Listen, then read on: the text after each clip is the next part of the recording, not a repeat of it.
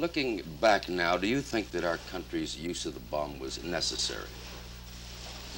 I believe that the view which I learned from many, but above all from General Marshall and from, from Colonel Stimson, the Secretary of War,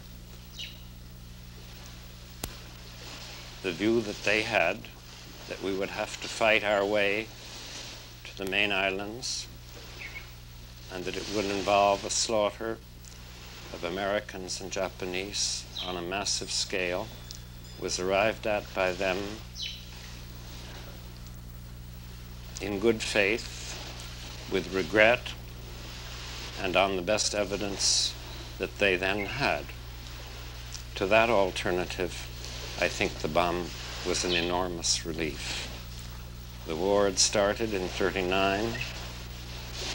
It had seen the death of tens of millions. It had seen brutality and degradation which had no place in the middle of the 20th century.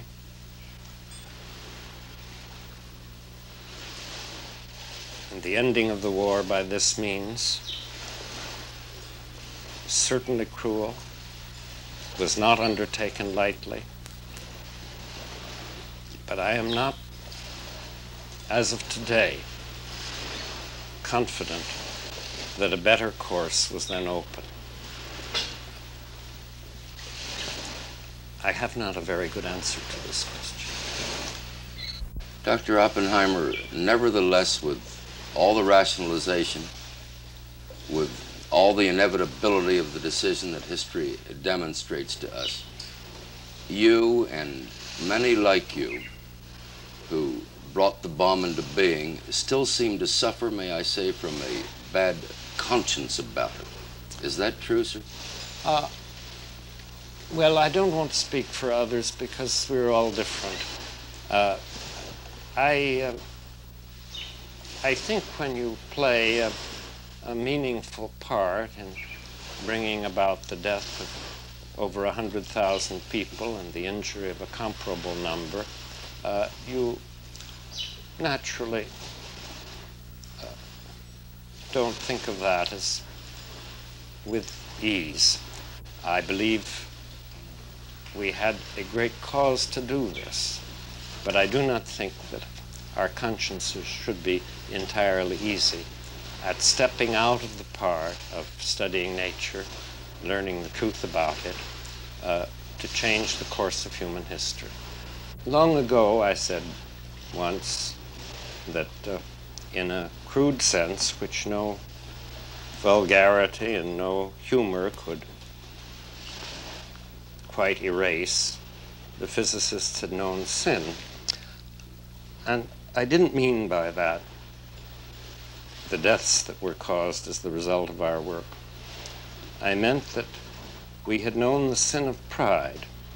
We had turned to affect, in what proved to be a major way, the course of man's history. We had the pride of thinking we knew what was good for man. And uh, I do think it has left a mark on many of those who were responsibly engaged. This is not the natural business of a scientist. You know, in the first days after Hiroshima, you pointed out that the scientists who built the bomb had nurtured the hope, really, that nuclear weapons, as you put it, would lead to new patterns of behavior. Well, why has that hope failed of realization? Well, I, I think uh, I may have said that then. I think I wrote it recently. I said two things new patterns of behavior and new institutions. Um, I think that when you remember the manifest causes of conflict between the Soviet Union and the United States, which have bedeviled us for 20 years, and uh, which are by no means in any conventional sense solved when you remember the ideological ferocity that animated the post-war communists, com communists and that we see now in the Chinese unmuted form, You think of the anti communist ferocity with which we met this, the notion that there is a telephone communication between the White House and the Kremlin to make sure that there are no misunderstandings is a damn new pattern of behavior. I think it's something that almost without precedent uh, in wars which, in conflicts which have, uh, have such a total character as that between the communists and the free world has tended to have. I think the, uh, the notion that the United States should be fixing up its, its power to fight limited engagements on the ground and in the air with old fashioned weapons that we hope are a little better than they used to be. Not as a, a step in conquering the world, but as a step in giving a chance to think, to pause, to argue, and to persuade before a Holocaust. That's a pattern that I believe is not familiar either. Um, when you think that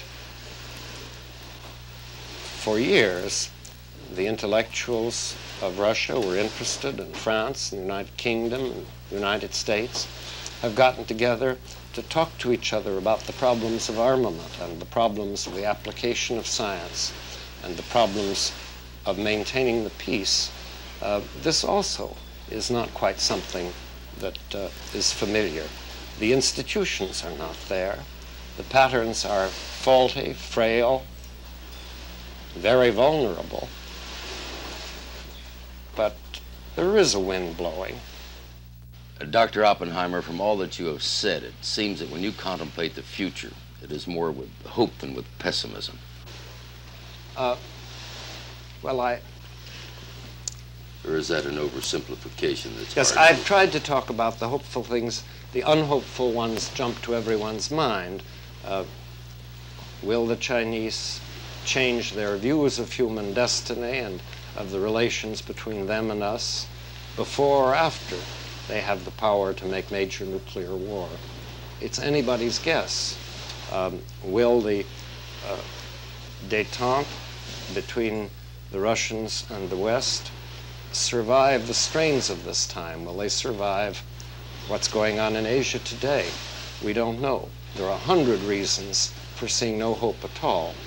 And I take it for granted that everybody can think of them without being reminded.